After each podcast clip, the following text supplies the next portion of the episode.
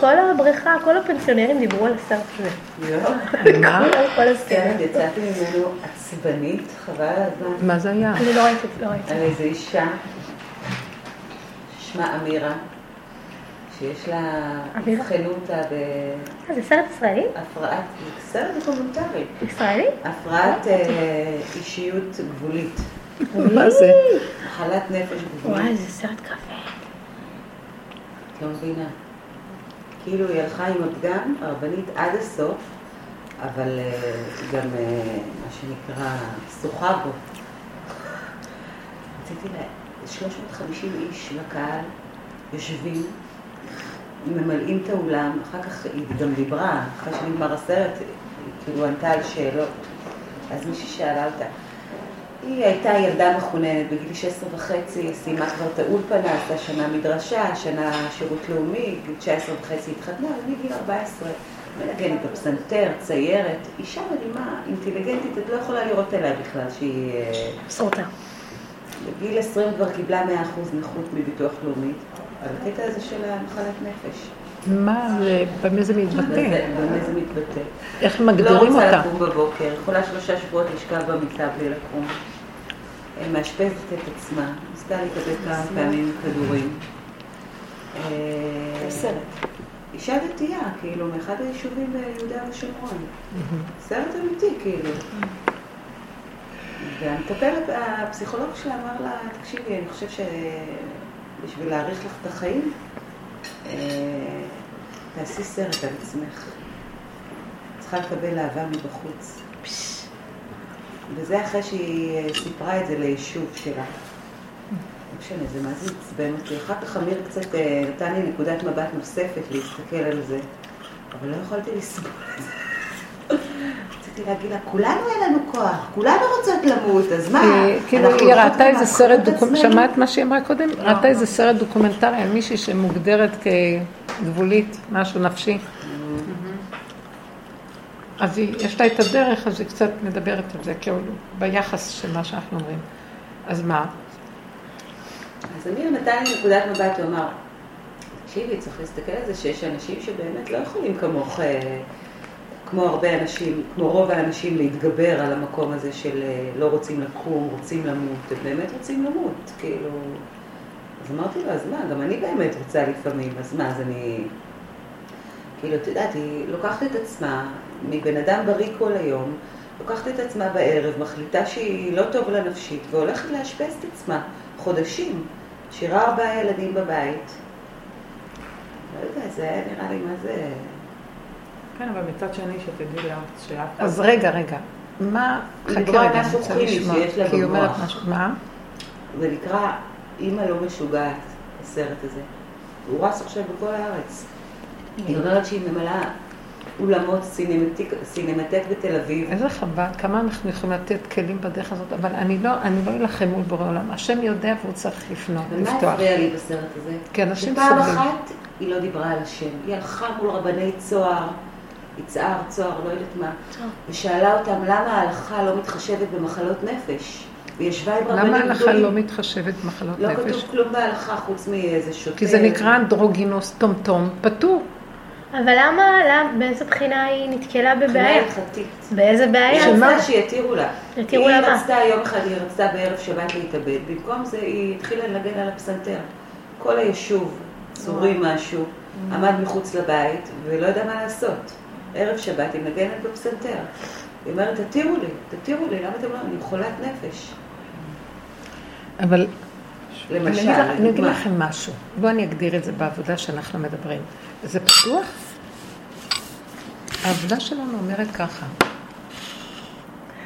כל מה שאנחנו רואים בעצמנו, לחצים, מתחים, בלגנים שאנחנו רואים, זה מה שאנחנו קוראים לו הפגמים. העבודה שלנו היא מאוד מאוד לגדור אותם שהם לא יצאו החוצה, אבל לעבוד איתם בגדר הנפש. עכשיו, יש מדרגות לדבר הזה, לא תמיד אפשר להתאפק ולשמור את זה בגדר גבול ומידה. אבל עצם ההתבוננות, ההכרה, המחקר על הדבר, זאת אומרת לפתח מוח חזק שמתבונן על הדבר, תדירות. עכשיו, בשיעורים שלנו אנחנו נות- נותנים כלים איך להתבונן. איך להגדיר את זה, איפה לסווג את זה, מה זה נקרא, ואז אני מגדירה ואומרת, כל חולי הנפש הוא לא קשור לחולי במידות, במידות. הוא לא קשור לחולי בשכל.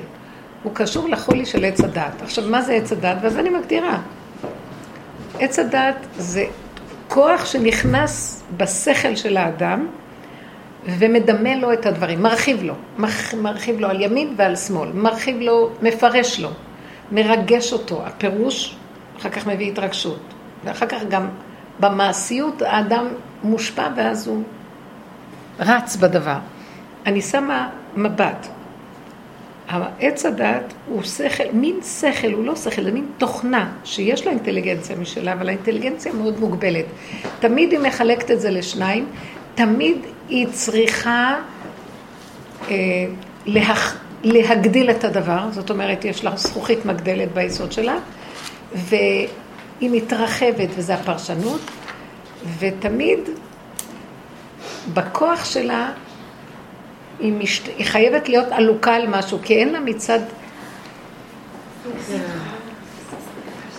עוד פעם חדשה? אני לא יכולה ככה לעבוד, קשה לי. סליחה.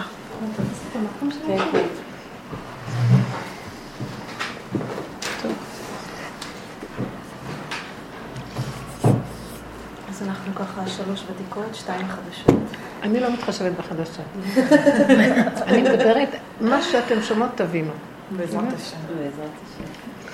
הנה, גם היא חדשה, אבל היא כבר... כנראה שאנחנו זכאיות רק מעכשיו. איך, איך? אם הגענו עכשיו, כנראה שאנחנו זכאיות רק מעכשיו. חמודות. לא, לא בגלל... אה, כאילו, אנחנו הרבה הרבה שנים, אנחנו כמה שנים כבר בשיעורים האלה, אז אה, אתם פשוט תקשיבו ותראו. אז אני אומרת שכל ההגדרה הזאת של עץ הדת, זה מין מנגנון שקיים במוח האדם, והוא היסוד של כל השבירה של מה שקרה בבריאה. אכילת חטא, חטא עץ הדת ואכילת אה, מה שהסיפור אומר. עכשיו, במה זה מתבטא? אמרתי, עץ הדת זה עץ הדמיון. הוא נקרא עץ, הוא מסתעף לענפים, אז יש לו ימין ויש לו שמאל. ויש לו גדלות, כי ההסתעפות של הענפים זה כמו זכוכית מגדלת, עוד ענף, עוד ענף, עוד ענף, עוד ענף, עוד ענף, עוד ענף, עוד ענף, עוד ענף. זה היסוד של ההבנה והפרשנות. מבינה? הפרשנות זה חלק מעץ הדעת, וההתרגשות שנובעת מהדבר הזה, זה גם חלק מזה. עכשיו, בואו ניקח את האדם, איך הוא נוצר. האדם נוצר עם מחשבה, דיבור ומעשה. מחשבה זה שכל, הדיבור זה כוח הרגש, יצירה, זה נקרא בעולם הקבלה, זה עולם הבריאה, יצירה ועשייה. עולם הבריאה זה המחשבה, עולם היצירה זה ההרגש והיצירה של האדם, ועולם העשייה, הוצאה לפועל של הדברים. עכשיו, איך היה האדם? האדם היה, וייצר השם אלוקים את האדם עפר מן האדמה. הוא יצא מין גולם, ויפח באפיו נשמת חיים. מה זה ויפח באפיו נשמת חיים? הוא שם בו אור אלוקי, מאן דנפח מדילי נפח. שם את האור, כאילו השם, השם עשה ככה, מתוכיותו לתוך המציאות של האדם, של הגולם הזה. אז הוא החיה אותו. עכשיו, האדם בנוי, יש לו מוח, שזה כלי השכל. הכלי, מוח זה הכלי שיכול להכיל את האור של השכל. מוח, הרגש וכן הלאה. אבל הכל בקו ישיר אלוקי. עכשיו, מאיפה נכנס עץ הדעת בסיפור הזה? עץ הדעת, אחרי שהאדם נוצר, השם אמר להם, אל תאכלו מהעץ הזה. העץ הזה, אם אתם נוגעים, אוכלים בו, אוכלים ממנו, זאת אומרת, נכנסים בו, אתם נשאבים לתוכנית אחרת. מה התוכנית הזאת? דמיון, אתם נכנסים, נשאר לכם, כלי השכל נשארו, כלי ההרגש נשארו, כלי העשייה נשארו, אבל נכנס בתוכם כאילו צבע אחר, משקפיים אחרות. אתם רואים את העולם ממשקפיים אחרות. למשל, ייכנס השכל האלוקי, נכנס שכל לתוך מציאות האדם, יושב לו המנגנון פה, מיד הוא תופס את השכל הזה ומתחיל להיכנס. זה כן נכון, זה לא נכון, זה צריך, לא צריך, זה נכון. כל העניין של בחירה חופשית. זה לא העניין של בחירה חופשית, שם אחר כך בא העניין של הבחירה החופשית. זאת אומרת, המקום של הדואליות הזאת, גם לפני שהעולם נברא את הדואליות. היה יום והיה לילה, והיה שמיים והיה. ארץ. כן, אבל, אבל- אבל היצר, ה- אולי אני, הרצון- את רק תקשיבי ונעשה. סליחה, סליחה. אין דבר, אין דבר. בסופו של דבר, נהיה מצב שנכנס איזה משהו באמצע והוא נוגס. מה שלא נכנס מלמעלה, הוא ישר תופס וזה כבר שלו. עכשיו, אנחנו עוברים, לא יכולים לצאת מהמנגנון הזה. המחשבות שלנו עוברות דרך השיטה הזאת של עץ הדת, הרגשות שלנו, זה הפרשנות, ההתרחבות, ההדמיה. וכשזה עובר את הגבול, עכשיו, תסתכלי, עץ הדת הזה, כשהוא מגיע לעולם הטבע, מסתכל, הוא מסתכל על המידות. הוא לוקח את המידה, הוא מגדיל אותה. הוא, מדמ... הוא מוציא אותה מהיסוד שלה הקטן, והוא עושה אותה גדולה הרבה יותר. מחצין אותה, מגשים אותה, ומתחיל להיות בלבול. איך אני אגדיר לכם? אדם נולד בתכונות, תכונות שהשם נתן אותו באדם מתינוק, ואין לו בחירה בדבר. זה ככה הוא נולד. אדם נולד אה, בתכונה של... אה, אה, בוא נ... הוא נולד בהשפעה של מאדים, בסדר? מה זה השפעה של מאדים? זה כוכב כזה שהוא אוהב, אה, הוא רוצח או מועד? בדיוק, הוא אוהב להתגבר, הוא אוהב לריב, הוא אוהב לשפוך דמים, מה שנקרא. עכשיו, מה עץ הדעת במקום הזה? עכשיו, האדם הזה, שיש לו את התכונה הזאת בתוך הנפש שלו, אז הוא יעשה בדיוק מה שהתכונה בקטן, ילד קטן, הוא לא ירצח. ילד קטן, הוא לא יוציא דמים למישהו אחר, אבל הוא יהיה ילד סוער, וילד שנוטה להילחם על הדברים, ולרצות לכבוש, ולהתאמץ מאוד. אה, סגנון של אדרנלין כזה. מה עושה עץ הדת? מסתכל על המידה ומוציא אותה החוצה. עכשיו יש סכנה שהילד הזה יכול לעשות, לקחת סכין ולעשות משהו. אבל ילד זה בדרך כלל לא יקרה, זה יקרה לאדם גדול, כי ההשפעה של עץ הדת היא יותר מופעלת על אדם. הדעת מתפתחת עם הזמן. אז ההסתכלות על, על המידה גורמת איך? לזה? ההסתכלות על... ההסתכלות של עץ הדעת על המידה. מישהו בא ומרגיז את הבן אדם הזה, מישהו בא ומרגיז את הילד הזה. כל עוד אין לו דעת, הילד הזה יכול להגיב, אבל הוא לא יגיב כמו שאדם מבוגר שיש לו דעת. אם לא הייתה תורה, אז היכול- הילד הזה יהרוג. אה, לא הילד, האיש הזה יהרוג. עכשיו, באה התורה, מה התורה עשתה? התורה בעצם הראשונה, שהלוחות הראשונים, שמשה רבנו הוריד, היה חירות מעץ הדת. פתאום נהיה כזה דבר, ירד אור אלוקי, ש- שעץ הדת נמחק, הדמיון הזה נעלם, וכולם חזרו ליסודות הקטנים שלהם כמו ילדים קטנים, וכולם הכירו שאין עוד מלבדו, ומספיק, אין צורך לא לריב, לא להילחם, לא לגנוב, לא לעשות שום דבר. כי הכל נשאר כל אחד והתוואים שלו, אבל בתוך נפשו. אני בייחוד חוזרת וממקדת לשאלה הראשונית שלך. בתוך נפשו. עכשיו, ברגע שעץ הדת, ברגע שהלוחות הראשונים לא עמדנו בהם, כי היה קטרוג והיה עגל, מעשה העגל, ובאו הלוחות השניים, הלוחות השניים עכשיו, הבני אדם חזרו עוד פעם לאותו מצב שעץ הדת שולט בהם, אותה תוכנית. אבל, מה עשתה התורה, תורת משה? היא אומרת, עכשיו אתה, יש לך סכנה שתהיה גנב, אז לא תגנוב. יש לך סכנה של הגשמה, חזרת למקום של ההגשמה, הכל עכשיו בגדול, עוד פעם יוצא החוצה. הכל, דבר קטן ירגיז אותך, אתה תכעס ויכול לרצוח. אתה תראה משהו מאוד יפה, זה זה, אתה תחמוד. היסודות האלה נמצאים אצל האדם בפנים, כי זה תוואים שקיימים בתוך האדם תמיד. אבל הם לא יוצאים בשלילה, והם לא פוגעים בזולת. מה זה בש... יוצא בשלילה? יוצא מהגדר שלו, של משהו כמציאות שנולד עם זה, והוא מופעל כלפי החוץ להזיק. אז מה באה הדת, התורה, תורת משה? לגדור ולעשות לו גבול סייג, גדר ומידה. עכשיו, לא לוקחים את הבן אדם לבית דין למה הוא גנב בתכונות. לוקחים אותו למה הוא באמת הוציא את זה לפועל. כי בתכונות יש לו נטייה לגנוב. אז יש לו נטייה לשפוך דמים. באה הגמרא ואומרת שיהיה מועל. שיהיה... אין הטבע החיובי. רגע, והתכונות הטובות זה לא דת? גם התכונות הטובות הן בסכנה. התכונות הטובות, בוא נגיד, לעשות חסד, בסדר? אם בן אדם בעץ הדת, השפעה של עץ הדת, לעשות תכונה כזאת של חסד, דבר טוב, אז עץ הדת גם יכול להגדיל את החסד. אז הבן אדם יוצא מגדרו לעשות חסד, והוא יוצא מהגדר לא בצורה טובה.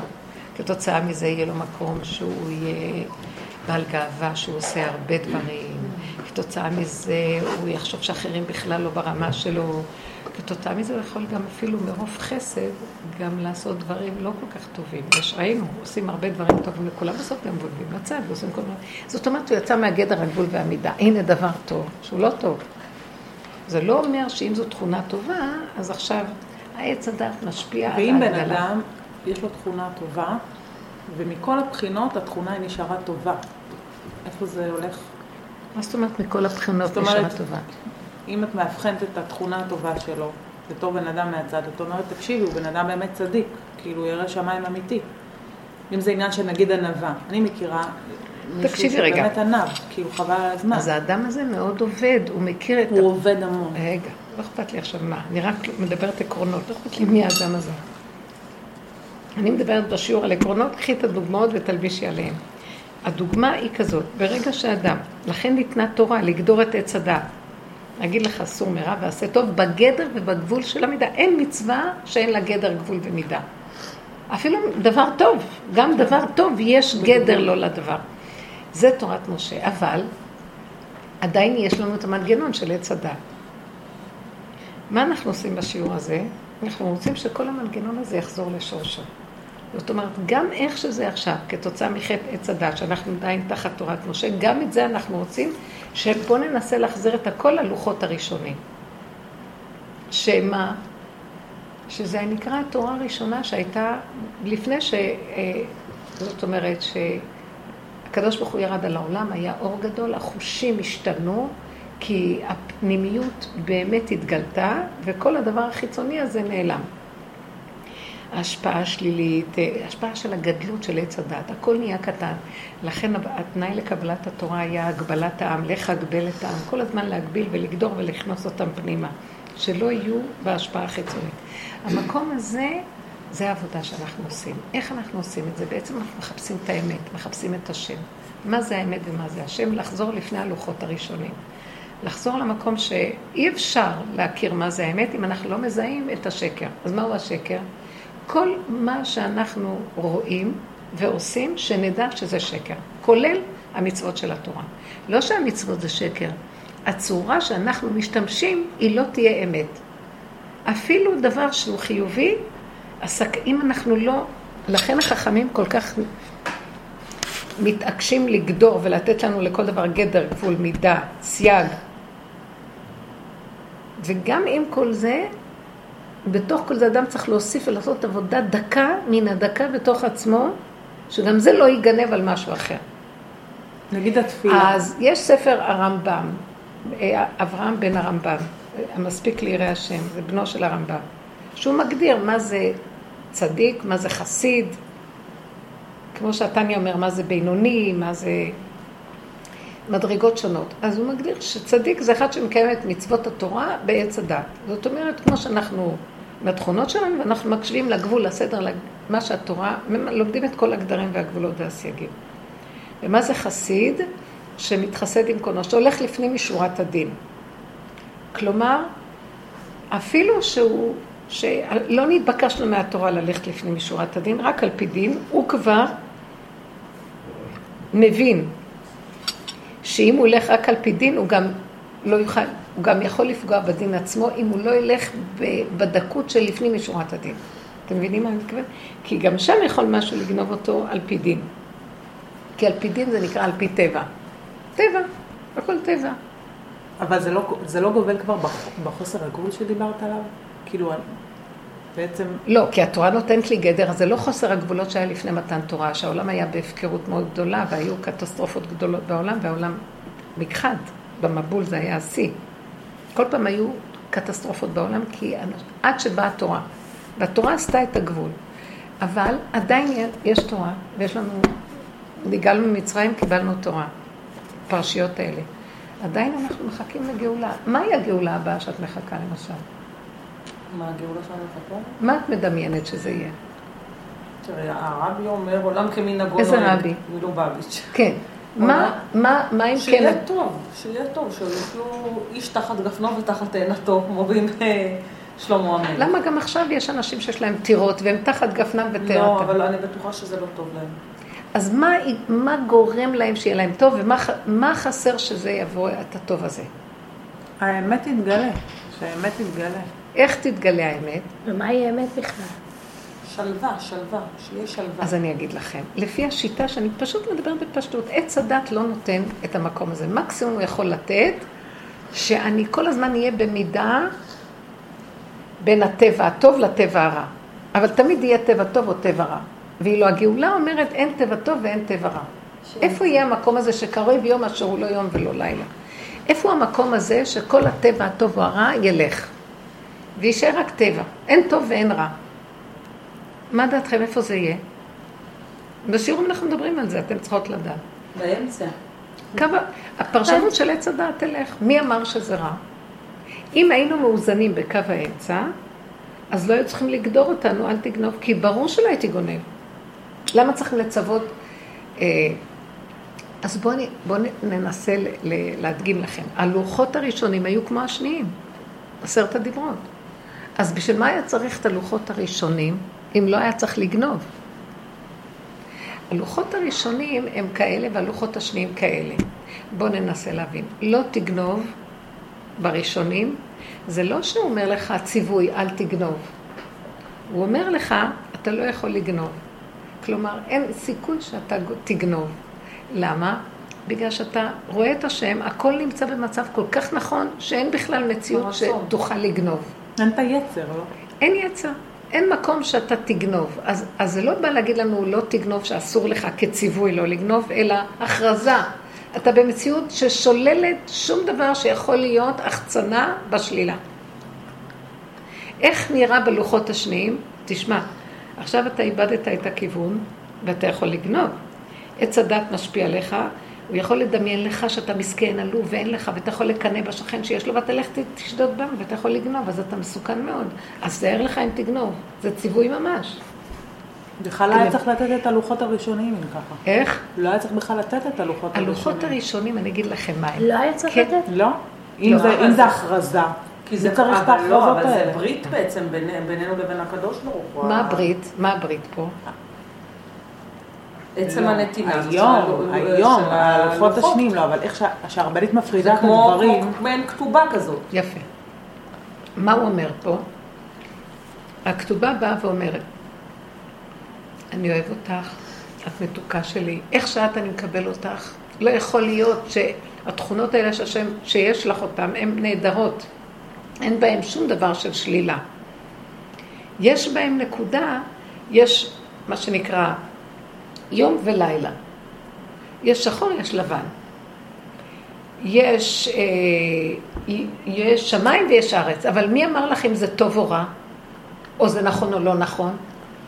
יש דואליות בבריאה, אבל היא לא מפורש, היא לא פרשנות. זאת אומרת, הלא תגנוב הוא לא מצב של רע. פה זה מצב של רע, אז אתה יכול לעשות. פה זה מצב של, אין לך מציאות שאתה תחרוג מהגבול והמידה שלך ותגנוב. מציאותך זה שלא תעבור את הגבול, הגבול שלך ברור. אז הלא תגנוב זה הגבול שלך. זה לא שהוא בא להגיד לו, אל תגנוב. אתה מבין מה אני אומרת כאן? הוא מכריז הכרזה. עכשיו, זה כמו שאומרת, הוא נותן לנו איזה מין מסמך, שהוא בו מחזיר את הבריאה לקדמותה. בראתי יום, בראתי לילה. בראתי שמש, בראתי ירח. בראתי שמיים, בראתי ארץ. לכל אחד יש תפקיד משלו. בראתי איש, בראתי אישה. לפני חטא עץ הדת כל זה היה עוד, נכון? החטא היה בסוף. אין שום בעיה בעולמי שבראתי.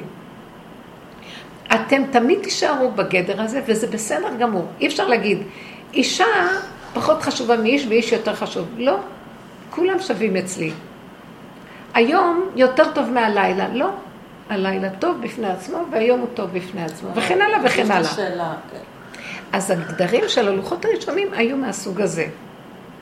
מין הכרזה של הנה מציאות הבריאה. חזרנו למציאות הבריאה הראשונית, וכולה מלאה בטוב חוקים טובים שבראתי, כי יש מקום של יום ויש מקום של לילה. ביום החוק אומר, השמש זורחת, בלילה ירח עולה. זה חוק כזה.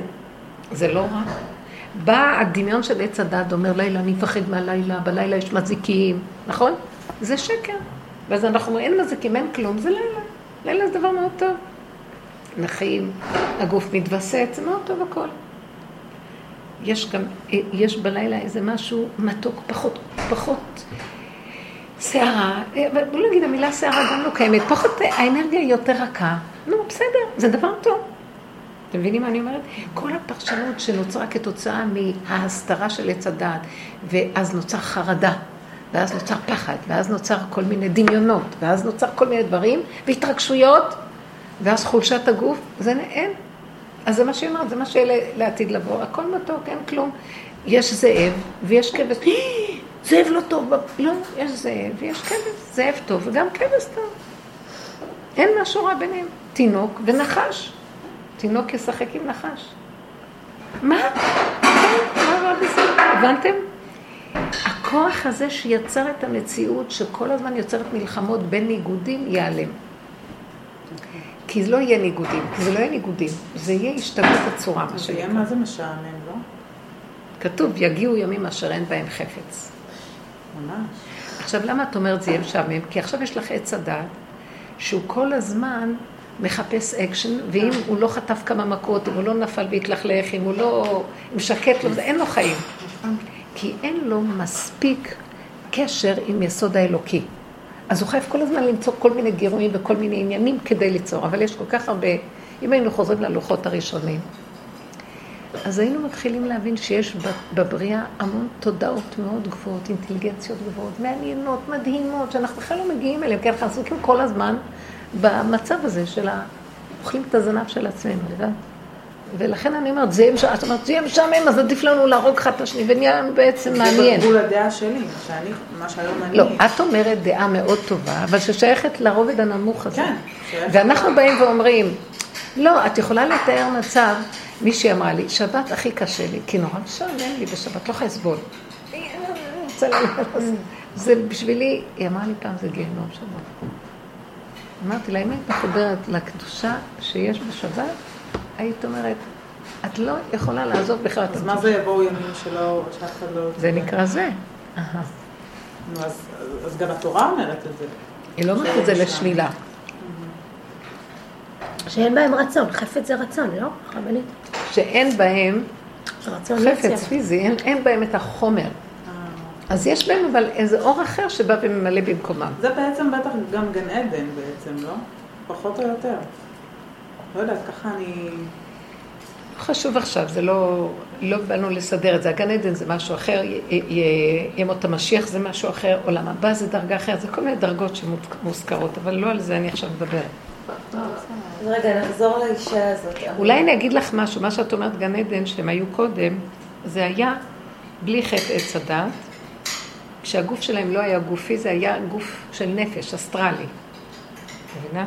ולמה לא היום? למה את אומרת קודם? כי אין לנו, יש לנו גוף אמיתי פיזי. לא, מה זה גן עדן של היום? בן אין, אדם עולה אין, למעלה, אין מה זה היום גן גן עדן? עדן. זאת אומרת, בן אדם, יש גן עדן ויש גיהנום, לא?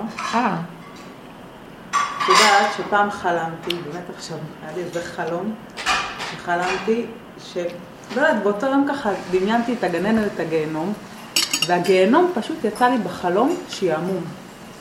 בן אדם שמגיע לגיהנום, שיממון. הוא פשוט נמצא באיזה מדבר, שנים, אבל זה גיהנום פה, אז זה פה. זה פה, הגיהנום הוא פה והגן עדן הוא פה.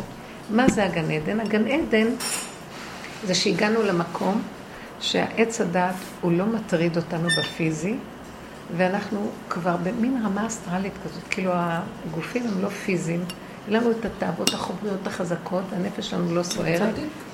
אה? האדם צדיק. נכון, יכול להיות. אני לא יודעת מה זה צדיק. יש צדיק שאין האמת. את הת- אין לו את התאווה, מה שאת מתארת, אין לו את התאווה הזאת, אין לו את הרדיפה הזאת. אני לא יודעת בעצמי, אני לא יודעת כבר מה זה. הצדיק זה לא בדיוק, אני הגדרתי לכם לפי הרמב"ן, הרמב"ם, שהבן של הרמב"ם שאומר שצדיק זה אחד שהולך לפי מידת עץ הדעת בטוב, חיובי. את מבינה? סור מרע ועשה טוב. אבל אני לא חושבת שזה זה לא המקום של צדיק. צדיק זה בכדור הארץ שהוא נוטה לצד הימני, החיובי, והוא גודר את כל עצמו מכל הקלקולים של העולם. אבל לו יצויר שיבוא איזה, איזה מצב מאוד גדול, זאת אומרת, יש אצלו עדיין את הרצון, אבל זה נמצא במקום אחר. אף אחד לא אמר שגן עדן לא. זה שהוא גודר את עצמו ושומר את עצמו בתוך המציאות הזאת, עדיין לא אמרנו שגן עדן לו. זה מה שהרבנית אומרת. מי אמר שטוב לו? שעדן לו, נעים לו, טוב לו, שלב לו. לא, כש- כשאני חושבת על צדיק, כשאני רואה אדם צדיק, זה נראה שכאילו הוא, הוא בעצם מנותק מ... כמו שאת אומרת, שאין, שהרבנית אומרת, אין... אה, אבל הרבנית. אומרת את זה בתוך מציאות העולם. מה שאת מתארת זה שאין לו בכלל תאוות ואין לו בכלל... הכוחות האלה לא שולטים בו. לפי התניא, צדיק זה מי שהרג את ה- את היצר הרע שלו. Mm. כמו שהוא אומר דוד המלך, ליבי, חלל בקרבי. אתם יודעים מה, אני לא יודעת, אני. התבלבלתי פה בשיעור הזה. אני זכיתי לראות את הרבי אעשה? ואת ראית אדם שהוא מלאך. כאילו, את רואה, זה, זה אדם שהוא... אני לא יודעת איך לתאר את זה אפילו. זה משהו... מה איתך? איפה את? את מלאכית? לא. מה את רוצה מהרבי מלובביץ' ומה איתך? ומה איתך? ומה איתך? בשיעורים האלה אנחנו מדברים רק על עצמנו, ועכשיו באתי להגדיר לכם איזה דבר שתראו איפה אנחנו, לא איפה הצדיק. מה אכפת לי ממנו ואם הוא בגן עדן? ואת רוצה לחפש מושגים? מה את חושבת שאני מושגים ביהדות? מה את חושבת שבאתי לסדר לכם את הרבי מלובביץ' פה ולהתחיל שיעור לתת עליו? לא, אמרתי... אני רוצה לדעת איפה אני. אז תחפשו את עצמכם בתוך המקום הזה, ועכשיו זה כל השיעורים שלנו כל הזמן. שימו פנס ותכירו, ונתתי לכם פנס שהוא בעצם איזה מכוון, איך אני אחפש לעבוד עם עצמי. אנחנו חולי נפש כולם, שתקו, עכשיו תעזבו את הצדיקים, אין לי עסק איתם. אתם יודעים מה, גם חולי, נ- גם חולי נפש, מה, מה החולי של הנפש שלנו? אני אסביר לכם מה החולי של הנפש. חולי הנפש שלנו זה שאנחנו מדומיינים כל הזמן על אחרים. נכון, נכון. מדומיינים לצדיקים, מדומיינים על הבבות, מדומיינים על כל העולם, לא יודעת מי הם. אולי כן, אולי לא, לא יודעת מה הם. אני יודעת מה אני. את יודעת מה אני? כל רגע אני רק רואה איזה פגם אחר. רמאית, גנבת, שקרנית, אה, גונבת, את רוצה להרוג את ההוא, רוצה את זה, אז אני מסתכלת ואומרת, ריבונו של עולם. ומפעם לפעם, לפעם לפעם, אני אומרת, אני כל כך מסוכנת, גם לחשוב שיש איזה צדיק שם, גם אני לא יודעת. כי זה שקר גם כן. את יודעת מתי זה צדיק? צדיק יש רגע אחד, ורגע שני את לא יודעת אם הוא צדיק גם. כי את לא בור... אי אפשר להחזיק כל הזמן באותה מידה. אז פעם אה, רב אושר אמר כזה דבר, שמה היה היתרון של מוישה רבנו על בלעם הרשע? מוישה רבנו כל, ר... כל רגע פחד שהוא בלעם הרשע, ובלעם הרשע כל הזמן חשב שהוא כבר מוישה רבנו. זה חזק. ולכן מוישה רבנו נהיה מוישה רבנו, ובלעם הרשע נשאר בלעם הרשע. כי ההוא פחד, כי הוא ידע, אני מוישה רבנו לרגע, מחר הם ירגיזו אותי עם ישראל, ואני אעשה עוד פעם עבירה, והשם יכעס עליי ויגיד לי, אתה לא נכנס לארץ ישראל. בשנייה שהוא עושה דבר לא נכון, ברמתו, אני לא מדבר, דרגות. הקטן כקוטנו והגדול כגודלו, בשביל משה רבנו הדבר הזה היה נורא ואיום, בשבילי לא נורא. אז אני צריכה להגיד לכם, אין כזה דבר צדיק קבוע, אז הגן עדן שלי זה לא הגן עדן שלו? ממש לא. למה לא ולמה... ממש לא, ורב זושה אמר, אני לא ישאלו אותי למה אני לא הייתי אה, מוישה רבן, למה לא הייתי זושה? ומה, אז אה, מה, מי זה זושה? זושה מורכב מ- מהמון דברים, בואו נראה מי הוא. יושב עליו תוכנה משוגעת שמשגעת אותו, ובדור שלנו היא נוטה לחיובי. אנחנו מחפשים להיות חיובי, הכל דמיון, מלבישים על עצמנו דמיונות והשגות ותדמיות, ועכשיו את הולכת הביתה וכולך, וואו. ובא הניסיון הכי קטן, מראה לך מי את באמת. נכון. עכשיו, הניסיון מראה לנו את האמת, אז אנחנו נעצרים ואומרים, וואו, אז אני אשבר עכשיו, זה לא ככה. אם אני נשברת, סימן שהאגו, עוד מקודם של עץ הדת, זה האגו, המושב שלו זה עץ הדת. הוא רוצה את הדמיון שיש לו, וכל היום אנחנו רק נלחמים לסדר לעצמנו את התדמיות ואת הרגשות הטובות ואת המדרגות שלנו, ומה אנחנו בעיני האנשים והחברה, ומה אני בעולם. לפני, אמרתי לפני יום לרויטל אחת הבנות מאחד השיעורים. פעם עשיתי כל כך הרבה עם העמותה וזה וזה. אז אחר כך הסתכלתי ואמרתי, והיום אני לא עושה כלום, כאילו. אמרתי, את לא עושה כלום? אין לי תחושה שאני עושה משהו. אמרתי לה, זה שני דברים שונים, שאין לך תחושה זה דבר אחד. זה טוב, חתכו לך את התחושה, זה יותר טוב. ככה את עושה בלי לדעת כלום, אז את לא גונבת שאת משהו. ואחר כך היא הסתכלה, היא כל כך מתוקה, והיא אמרה לי, בנות מדהימות, קומנדו מדהים, מי שהולך עם האמת, נפתח לו שערים. והיא אומרת לי, וכל אלה שעשו כל כך הרבה, איפה הם היום? בכלל מישהו זוכר אותם? הם עשו ובנו והיו והלכו ונעלמו, מתו והלכו, ויש אפילו המוסדות שעשו כבר לא זוכרים מי הם ומי עשה אותם ולא עשו, המון דברים היו.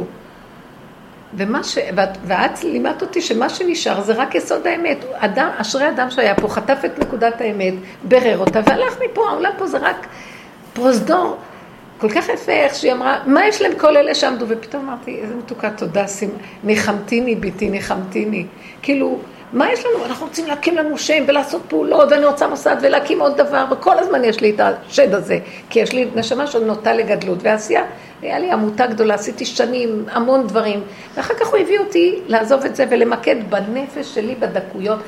איזה עבודה ראיתי? ראיתי, אני עשיתי עולמות כאשר אני לא האמנתי מה יצא ממני. לא חשבתי בחיים שזה אותה אחת. כי הכל היה מכוסה, עבדתי ברובד חיצוני מסוים, למרות שתמיד היה נפש והתבוננות ועבודה. אבל להגיע לקצה, לקצה, לקצה, לראות את האמת באמת, אדם אחר לגמרי. עכשיו, האדם הזה, בואו נראה אותו שילך יעשה עכשיו משהו, כמה זה קשה. בגלל שבסופו של דבר יש לו כבר פחד ממה שהוא רואה מעצמו, והוא כבר רואה שהוא גנב מאוד גדול, כי זה שהוא פועל, זה השם פועל דרכו, זה בכלל לא הוא. השם הביא לו את המחשבות, הוא אומר, אני ואני ואני, מה אתה ואתה ואתה. האדם הזה עכשיו שלא פועל דרכו, שהוא, אני שלו התרסק. בוא נראה אותו עכשיו הולך לעשות משהו. כי הוא אומר, בשביל מה? לא כבוד כבר, אין לי, אין לי סיפוק מהכבוד. מה אכפת לי בכלל מאף אחד? כי הוא כבר הגיע לאמת שלאף אחד אכפת מאף אחד, הכל דמיונות שאכפת לנו. הוא הגיע לאמת הבסיסית. עכשיו בואו נראה שהוא הולך. לא יכול להיות שהוא ילך. אז אם כן, מי מוליך אותו? אם כן, זה רק בורא לו, אומר לו, טוב, מאחר והתרוקנת ונשארת גולם, יש לי בשבילך תפקיד, בוא, אני רוצה לקחת אותך. אז הוא תפקיד של השם. משה רבנו, השם אומר לו, תלך לגאול את עם ישראל. שבוע שלם הוא אומר לו לא, והשם אומר לו כן, והוא אומר לו לא, הוא אומר לו כן, והוא אומר לו לא. עד שהשם אמר לו, עכשיו תלך וזהו, ואל תתווכח איתי יותר. מה זה ההתנגדות של משה רבנו? כי הוא ידע מי הוא. הוא היה 60 שנה בכוש, אחרי שהוא היה 20 שנה אצל פרעה. ועכשיו בגיל 80 תפסו אותו במדבר, אחרי שהוא כבר אמר, ברח מכל העולם, הרגו אותו העולם, הוא היה מלך בכוש. ועשה להם מלחמות ומליכו אותו, והוא היה בממלכות, וכל כל המריבות של בתי המלוכה והחצרות שם, ברח. בא למדבר, נהיה לו קצת רגיעות, יושב, משוטט בעולמות עליונים, הוא היה רוחני, עם השם מלאך. אומר לו, לך. אומר, אני אלך, אני אלך לפרעה, יגיד לי, לא, אני אקח חרב, אני אהרוג אותו, אני לא יכול, אני עצבני, הוא הרג את המצרי. אני לא יכול. כתוב שעשה הרבה מלחמות שהיה בכוש, מלך כוש. הוא לא יכול ללכת לפרעה. אז הוא אמר לו, לא, לא, לא, לא. ועד שהשם בסוף אמר לו, אמר לו, תלך ואני אהיה איתך, אל תדאג. עכשיו, אני אמרתי להם בשבת, פתאום עלה בדעתי, לא, לא, לא, לא, עשה כלי. ההתנגדות שלו יצר כלי כדי שהשם ייכנס, עכשיו הוא אומר, עכשיו קדימה, שנינו ביחד הולכים. לא אתה מדבר לפרעה, הפה של השם מדבר לפרעה. אז הוא הסכים ללכת. רגע, ההתנגדות שלו יצאה? התנגדות שלו. התנגדות שלו להיות ישות, כאילו. ללכת לתפקיד כזה, כי בצ'יק הוא הולך בתפקיד ישר. כל עוד האדם בחיים, גם כהן גדול נעשה צדוקי בגיל 80, מה כל כך מסובך? אפילו האדם הכי גדול יכול בקלות ליפול פה. כן. בתפקידים גבוהים, ככל שאדם גדול מחברו, יצרו גדול ממנו, אז הוא פחד מאוד. אז זאת העבודה שהייתה לו יראתו קודמת לחוכמתו. בגלל שהוא פחד מעצמו. אתה שולח אותי לתפקיד כזה ועם ישראל קשים, יגידו, מאיפה, מה, איפה נעלמת 60 שנה? באת, מי אתה בכלל? ופרעה יגיד לי, מי אתה ומי השם? לא ידעתי מי זה השם. ואז אני על המקום אגיד, ככה אתה אומר על השם? אני חמום. מה? לא, אני לא יכולה ללכת. עובדה שאחר כך הוא היכה את הסלע כשהם לא הקשיבו. הם ניסו אותו, אז הוא... אז במקום הזה הבן אדם מתחיל להבין מי הוא באמת. ככל שהוא בדרגה, הוא יותר מכיר את האמת, אומר, אני לא יכול ללכת, לא רוצה לעשות כלום, תניח לי. אה, איך אומר, עשן ממני ואבליגה בטרם אלך ואינני, אני בסכנה בכלל, מה אתה... והאגו שלנו, של עץ אדם, תלך, תעשה, יהיה לך שם, אתה גדול. אני אמרתי, אם אותי רק היו מבקשים, השם היה אומר לי, מיד, אני אומרת, אני הייתי טסה קדימה. תפקיד כזה, ללכת לפרעה, ומכניסים אותך, ואתה חשוב. המקום הזה שהוא ידע את מציאותו, זה גדלותו, שדווקא הוא אמר את הלא. שלילת מציאותו. המקום הזה זה אור מאוד גדול נכנס בו. האור לא שלו, אז זהו, חזר להיות כמו אדם לפני חטא הדת. אז השם אמר, אני הולך איתך. עכשיו, כל עבודתנו להתחיל לראות מי אנחנו באמת. מה אכפת לי? הרבי עשה את זה לעצמו, מה יש לי מזה? שאני אגיד הרבי, הרבי, הרבי, ואני אספר את המעשים שלו. אולי אני יכול להתחזק מאיזה נקודה, לקבל כוח לעבוד עם עצמי. אבל לא שאני עכשיו אסתכל על הרבי או על הרבי הזה או הרבי הזה. מספיק להריץ את השם, ימין ושמאל תפרוצי ואת השם תעריצי. גם זה שאנחנו לא חלילה מטילים ספק בגדלותם של גדולי עולם ושעשו עבודות גדולות, זה בסדר, אבל גם פרופורציה נכונה. לקראת הסוף לא ייתנו לנו לרוץ אחרי אף אחד. רק לחפש נקודת האמת, כי אין זמן יותר. אדם צריך להתחיל להבין אם הוא לא יציל את עצמו, אין מי שיציל אותו. מי שטרח בערב שבת, יאכל בשבת. יגיע שבת, מה הוא ישיג לתת לשבת? עיניים הזאת היא גם נגמרת לאט לאט. נכון? אין, די, ביזיונות לא- מאוד גדולים בכל הכיוונים. זה לא... טוב שהגדולים האלה כבר הלכו מפה ולא רואים את לא את. ביזיונם. באמת, כל היום, כל המערכות היום מתערערות. שהכל אין היום. ערך לכלום. והשם עושה את זה בכוונה. כי תדעו לכם, הם אנשים גדולים. הרבנים אנשים גדולים, הם עבדו, הם למדו, הם מסרו את חייהם על הלימוד, זה לא קל. אבל השם היום אומר, זוזו, אני רוצה להתגלות. ואם האנשים, מאוד קשה יהיה לאנשים, וה, והקהל הפיל את הרבנים. למה? בכבוד, בפרסום, בכותרות. עכשיו יגידו להם, זוזו, לכי תזיזי אותם. מאוד קשה, תראו איך הם רבים על הכיסאות. זה לא אמיתי. זה הזוי. שרבנים בכלל, ואנשים של, של תורה יתערבו בפוליטיקות ויעשו ככה, מילא תגידי הפוליטיקות מביאות לגילוי, לגילוי כבוד השם. חילול השם הכי גדול בכל המערכות האלה, בשביל מה צריך את זה בכלל? והם נכנסים בזה וזה לא פשוט, אני לא דנה לא כלום. אני רק אומרת, לא נשאר רק ככה. האדם הקטן הפרטי שואל, מה איתי סוף סוף? הנה, סתם, אני באמת אולי אכניס את זה, אולי זה לא כזה, אני שואלת. אני מבחינתי באמת, הרב עובדיה, אני לא, אני לא באה להגיד על הגדול. הוא היה איש אמת. הנה, את רואה במציאות, האמת הלכה, אין יותר אותה, תראי איך הם רבים כמו טיל, אין יותר, זהו, נגמר. אני לא רואה אותה. אותם, אני רואה את עצמי, אני רבה כל רגע. הם זה אני. מה, את חושבת שזה הם ואת יושבת טוב? איך?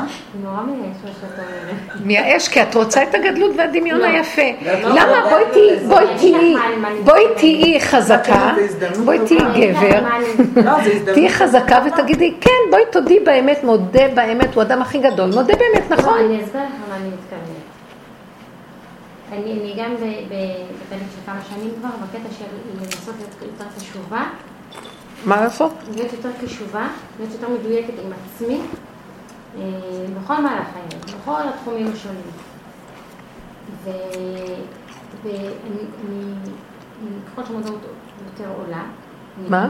ככל שהמודעות יותר עולה, אני אגיד לכם את האמת, כל מה שאת רוצה לעבוד על עצמך ולהיות בקו הישר, כמו שעכשיו את אומרת, לדייק, אם אין לך את התוכנית שאנחנו עובדים עליה, את לא יכולה לדייק. כי אין לך תוכנית נכונה. במה תדייקי? תדייקי או בימין או בשמאל. את צריכה לא בשמאל ולא בימין. את מכירה מקום כזה?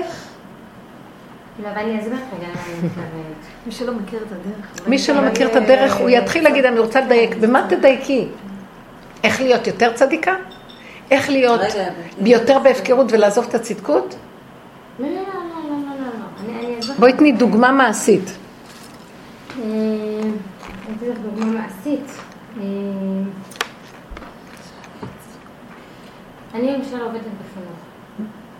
יש, יש דברים מסוימים ש, שאני, שאני לא אוותר עליהם. שאני לא אוותר עליהם, כי, כי, זה משהו בפנימיות שלי, בדרך שלי, שאני... זאת אומרת, גם אם ימשכו אותי ל... ל- דוגמה, מה היא? אה, דוגמה, גם אם יגידו לי עכשיו, הצורך של, של, של המערכת שאת נמצאת בה עכשיו, כן, מאוד פרקטי, הצורך של המערכת שלך עכשיו, זה, זה, את שליחה שם גם בשביל לעשות את העניינים הפורמליים של הוראה, של אה, טפסים, של לרוץ עם הילדים, אבל הפנימיות שלי פנימה היא, היא לראות את הילד, לראות את, את העולם שלו, להבין אותו פנימה, לא, לא לרוץ קדימה עכשיו, כאילו לראות, לראות לעומק יותר. ואני, ואני אלך עם זה, אני לא, לא אוותר, גם אם אה, יעירו לי המנהל וגם אם זה אני. מצד שני, עם כל הדיוק שלי, בגישה שלי, בתהליכים שיקחו קצת יותר זמן אולי עם, עם, עם הילד שאני עובדת איתו, אה, אני כן נאלצת אה, לא לשקר, אבל לחטוא לעצמי קצת בהתנהלות ובקצב שלי, כי, כי המערכת כן דורשת. זאת אומרת, אני... כל אז מה- אז אז מה אני עכשיו? אומרת שכאילו, בחיים ביום-יום אתה לא חי לבד. אתה חי באיזה מסגרת, גם אם זה שפרנסה, גם אם זה התנהלות עם שכנים, גם אם זה התנהלות בבית. ואתה לא תמיד מדויק עם אגיד לך עצמך, כי יש עוד גורמים מסביב. אבל עכשיו תראי, אדם ששואף ליסוד האמת, הוא צריך שתהיה לו מערכת שתוביל אותו לאמת. בוא נגיד ככה. בוא נגיד שאם לא הייתה לנו תורה, לא היינו יכולים לדעת מהי האמת. אז את יכולה ללכת לשיטות. אני נותנת דוגמאות לשיטות של יש מודעויות כאלה או כאלה או כאלה. עד שלא באה תורה ואומרת, בלי תורה אין אמת בעולם. למה יש כל מיני מודעויות מהודו, כל מיני, יש הרבה, לא, אני לא אומרת, יש להם דברים מעניינים מאוד, ויש דברים גם באיזוטריה הנצרותית, יש כל מיני דברים מעניינים. עד שאין לנו את הדיוק שהתורה נותנת, אנחנו לא יכולים להגיד שיש לנו משהו באמת. בדרגה יותר עמוקה, בעבודת המידות, עד שאין לך מערכת שהיא מנתבת אותך לאיזון של, של אמת, את לא יכולה להגיד שאני רוצה לדייק. כי למה? כי את לא יודעת מהי האמת. כי מי אמר לך שלכתוב טופס זה לא האמת, ולהסתכל בנפש הילד זו האמת? את יכולה להסתכל בנפש הילד וללכת לאיבוד גם כן. אני רוצה להגיד לך, לפעמים הצורה שאנחנו היום שמים את הדברים, הילד הוא יושב על ה top, ואנחנו רוצים לתת לו את המיטב. המילה חינוך בכלל, זה, זה, זה אליל מאוד גדול בדור שלנו. ואין שקר יותר גדול מזה. כי מה קורה? עכשיו את רואה מה התמונה שנהייתה בעולם? כי אין את מידת האמת והתוכנית הנכונה. אז מיד כולם הולכים, אפילו אם לקחו ערך יפה, הם מזייפים איתו. מה את רואה? התמונה שאני רואה היא כזאת. ילד קטן, דביל, מושך את החוט ואחריו הגדולים. והם רצים אחריו, מה שלום הילד, מה מצב הילד, מה נפשו של הילד, מה הילד צריך, לקח קורס להבין את הילד, הילד הזה, את יודעת איזה חסכים יש לו? את לא בסדר, תעשי לו ככה, תביני אותו, תשתיקי, בסוף מה נראה? עשינו ממנו איזה אליל בילד הזה, בדור הזה, וכולם רצים אחרי הילד הזה, והילד הזה בעצמו סוחב את החוט ואומר, אני לא סובל אתכם, אני לא יודע לאן אני הולך, אתם גרמתם לי את כל הבעיות שלי, אתם יותר מדי מקשיבים לי במילים אחרות, אתם לא נותנים לי גבול ומידה וסדר, יותר טוב לכי תכתבי את הטופס שלך ותעזבי אותי. עכשיו זה נשמע הזוי מה שעכשיו אני אומרת, נכון? את עשית ערך, שטפסים זה לא טוב, ולהקשיב לנפש הילד זה טוב. נכון שיש בזה משהו יותר שנראה הגון. עכשיו אני אומרת לך דבר אחד, באמת זה לא זה ולא זה, זה גם זה וגם זה. זה יש קו מאוד דק ביניהם. יש רגע שאני נדרש לי, אני לא אוהבת את המערכות הגדולות של החינוך, כי אין בהם שום אמת, הם הלכו לאיבוד בלי גדר גבול ומידה. ותפסו עיקר מושגים מאוד יפים וגדולים, כמו חינוך, ידע, השכלה, תורה, גם בעולם התורה הלכו לאיבוד. בכל העולמות הלכו לאיבוד, כי אין אמת. מה זה אין אמת? להדיה מתגלה שהכוח האלוקי לא קיים גם בתורה. נתנו לנו, הלוחות הראשונים היו אלוקים, הלוחות השניים זה כבר עניין של דעת, עץ הדעת. אז מקסימום שיהיה עץ הדעת טוב, מפני עץ הדעת רע, יותר טוב שהעולם ייראה טוב יותר ומוסרי. ככה כתוב, הלוואי אותי עזבו ותורתי שמרו, אל תחפשו אלוקות. העיקר שיהיה סדר בעולם ויהיה מוסר בעולם, ושאנשים יהיו בני אדם של צורה. לקראת הסוף אנחנו מסתכלים, נהיינו בן אדם של צורה קצת יותר טוב אולי ממה שהיה, אבל מצד שני אין אלוקות, אין אמת. אין אמת זה אין אלוקות. כי השם אמת, שמו אמת, חותמו אמת. אז אנחנו אומרים, רגע, רגע, עם כל הערכים הנפלאים שיש היום, דמוקרטיה, תורה, הכל, הכל את מסתכלת ואומרת, תורה גם כן מאכזב מאוד. דמוקרטיה מאוד מאכזב, זה דבילי מה שקורה פה. כאילו, מותר ומותר ומותר ומותר, זה, כל אחד יעשה מה שהוא רוצה, אחד יהרוג, לא נורא אם יהרוג כי זה מותר, מותר לו להביע את דעתו שעכשיו ההוא ילך לשכנע אחרים להרוג את זה, כי הוא הביע את דעתו, אז הוא, אז הוא מתחיל, הם נבהלים, אז הם צריכים לעשות חוקים חדשים כדי לסגור את הפרצה הזאת ולסדר את זה, וכל היום ככה הם עומדים וגודרים פרצות, כי הדמוקרטיה מאפשרת. אז אני אומרת, זה דבילי, זה טיפשי, אז עכשיו אני עוצרת ככה ואומרת, את צודקת. את עובדת במערכת ששם לעולם לא תשיגי את האמת. והיא לא רק שלא תשיגי, אם תרצי גם, היא תקלקל לך את כל מה שאת משיגה. השאלה שלי בכלל, היא צריכה להישאר במערכת הזאת. אני אוהבת לחנך ילדים, את אוהבת, אני אוהבת ילדים. אני לא אוהבת ילדים, לא אוהבת אף אחד, אבל באמת משעמם לי, האמת היא כזאת, בוא נגיד לכם את האמת, משעמם לי, ויש לי כישרונות שהשם חנן אותי, אני אוהבת אמת, ואני, ואני רוצה להביא אותה, שאנשים יתחילו לחיות חיים אחרים. אם זה יהיה הילדים, שיהיה ילדים, אם זה יהיה גדולים, שיהיה גדולים. בדרך כלל הילדים הם יותר מתכווננים על האמת בקלות מאשר המבוגרים. ואנחנו, אם לא נסדר, ההורים לא יסדרו את עצמם, הם יקלקלו את הילדים. אז צריכים לקחת את האימהות ולעבוד עם האימהות. עכשיו, מה הייתי עובדת עם האימהות? הייתי מש... עושה ככה, בתי ספר לא יכולים להיות בתי ספר אם אין סד... אה, עבודה לאימהות קודם כל. עבודה הכוונה, להדריך אימהות נכון, לפי קו האמצע. אז עכשיו, אם אני הייתי במשרד החינוך, הייתי קודם כל מחסלת את משרד החינוך, ולא עושה משרד חינוך.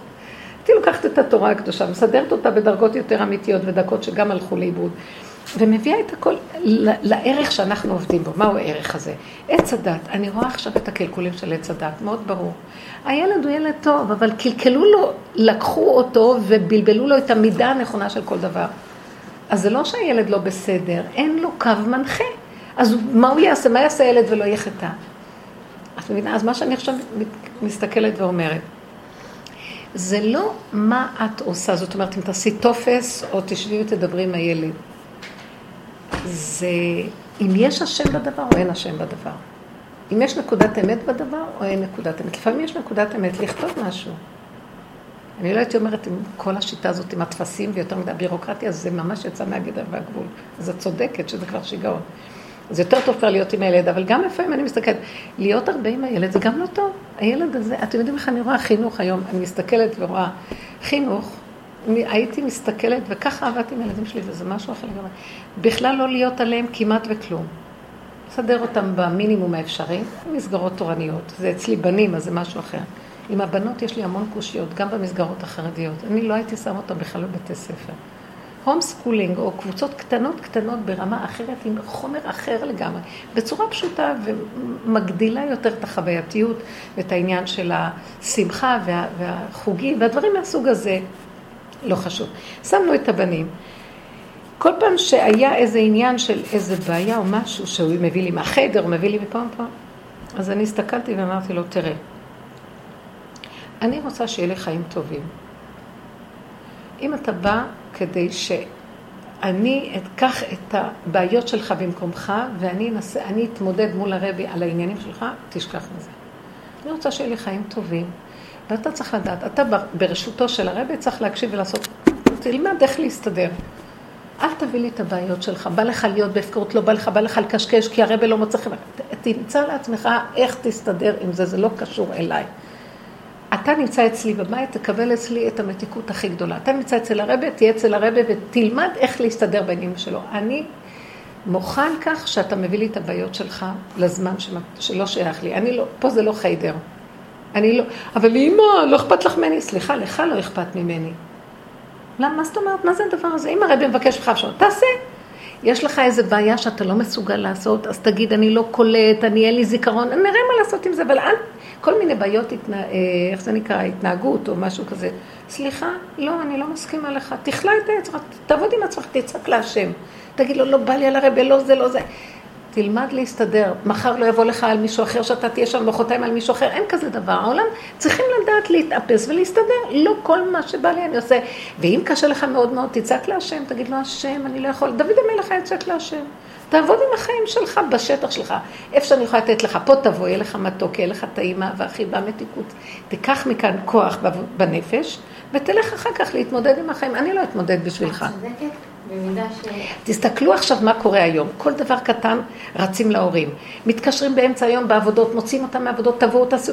אין, אין עזות וחוטא יותר גדולה מזה. אני לא אכנס לשטח הזה בכלל, זה דבילי. מטומטמים יושבים שם, סליחה, אמרתי לרבי, בשעות שלך אתה מנהל, ובשעות שלי זה שלי, אל תערבב לי את התחומים, לא מעניין אותי. אבל הבתי ספר דורשים את זה. איך? לא רק זה שהם דורשים. אז תוציא אותם, זה לא בתי ספר, זה גן ילדים, זה הכל הפך להיות משוגע, אין לזה בכלל שום... אני לא באה עכשיו להגיד על הכללים. אני אומרת, מי שרוצה אמת, שילך עם זה עד הסוף. ותראי שהשם יבוא לקראתו. אז הוא יגדל את הילד ככה וככה וככה וככה, עוד אחד, עוד אחד, עוד אחד, עשרה כאלה יביאו שינוי בעולם. כל אחד מפחד מהשני, כל אחד אומר, לא יודע מה אני אעשה, לא יודע מה אני אעשה.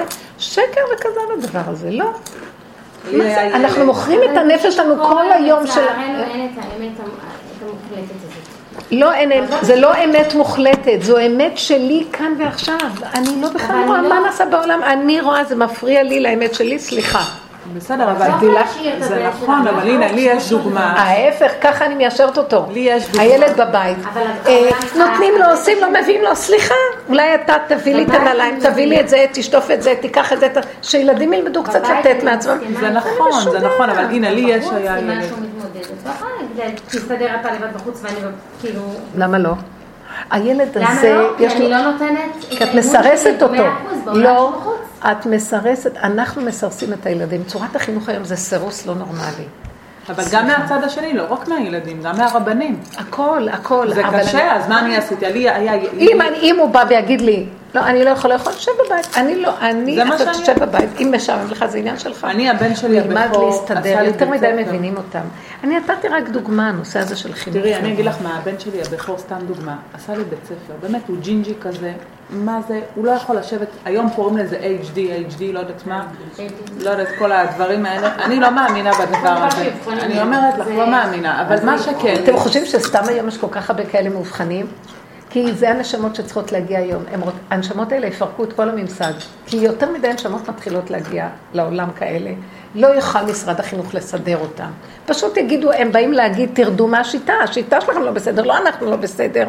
הוא בא, הוא עשה לרב, זה יהיה דור של דוד המלך. דוד המלך היה ADHDD, מה, כל הצור, ג'ינג'י, וכל התהילים מלא מהכאבים שלו, הוא דמיין, הוא חשב שהם אומרים עליו וזה, ואחר כך הוא הוא הוציא לשון הרע על מפי- מפיבושת מיד, והוא אמר, אחר כך הוא אומר, אוי ואבוי, מה עשיתי? הוא היה חמום, הוא היה יצרי, והילדים האלה הם יצריים.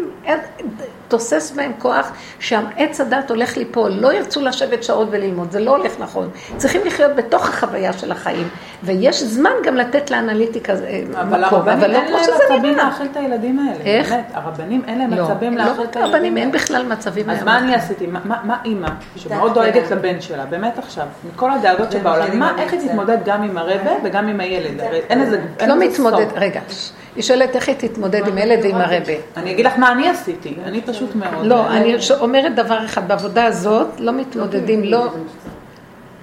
בעבודה הזאת לא מתמודדים לא עם הילד ולא עם הרבה, רק עם עצמי. הקו המנחה, כאן נמצאת האמת.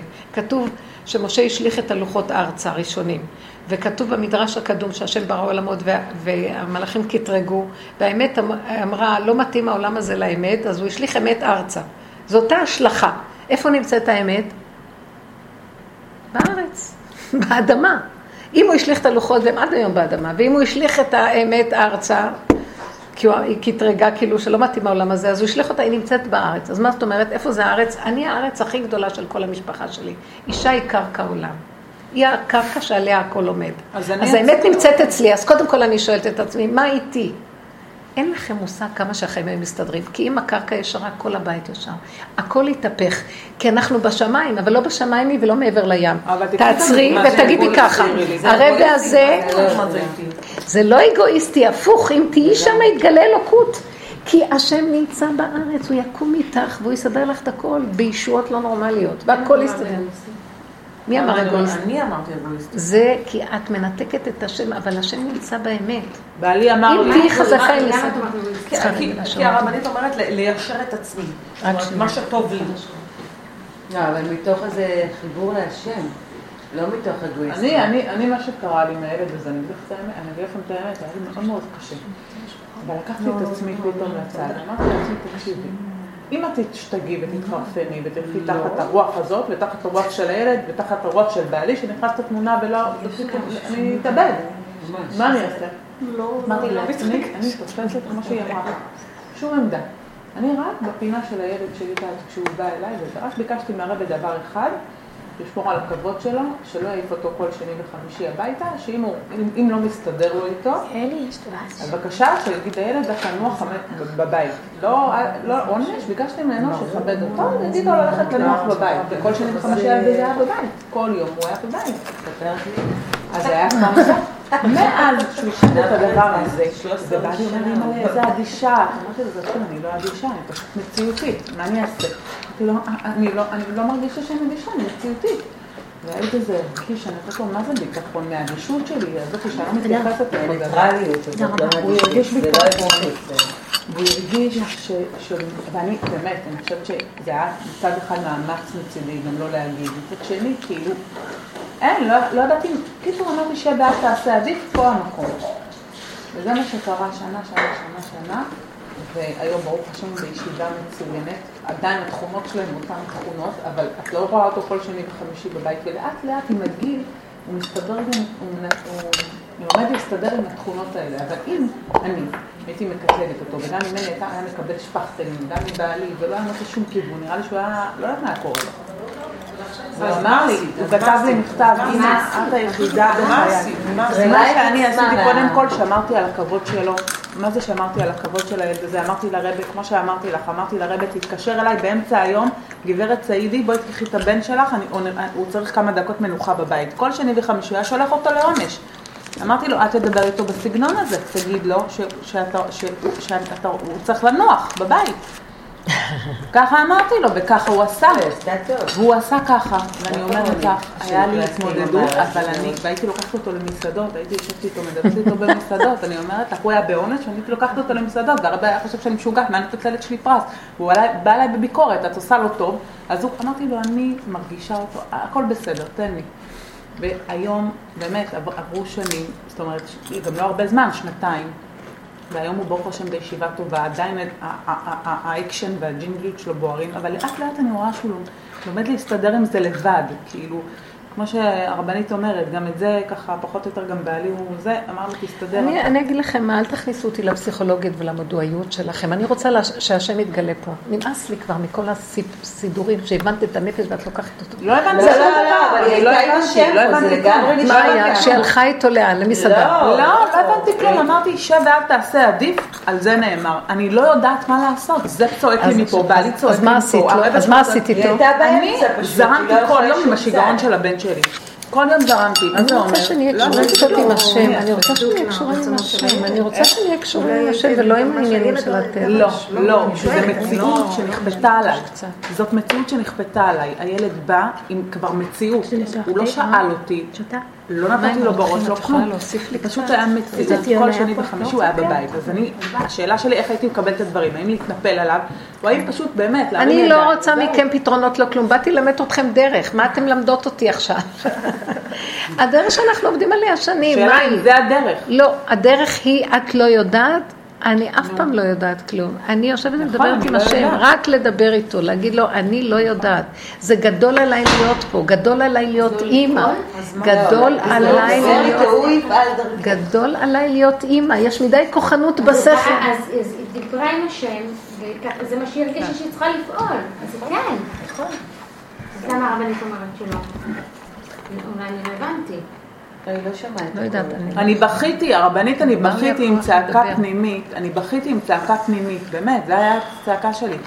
אלוקים, אני לא יכולה אני רוצה להסביר משהו, בדרך הזאת יש משהו שצריך לדייק איתה.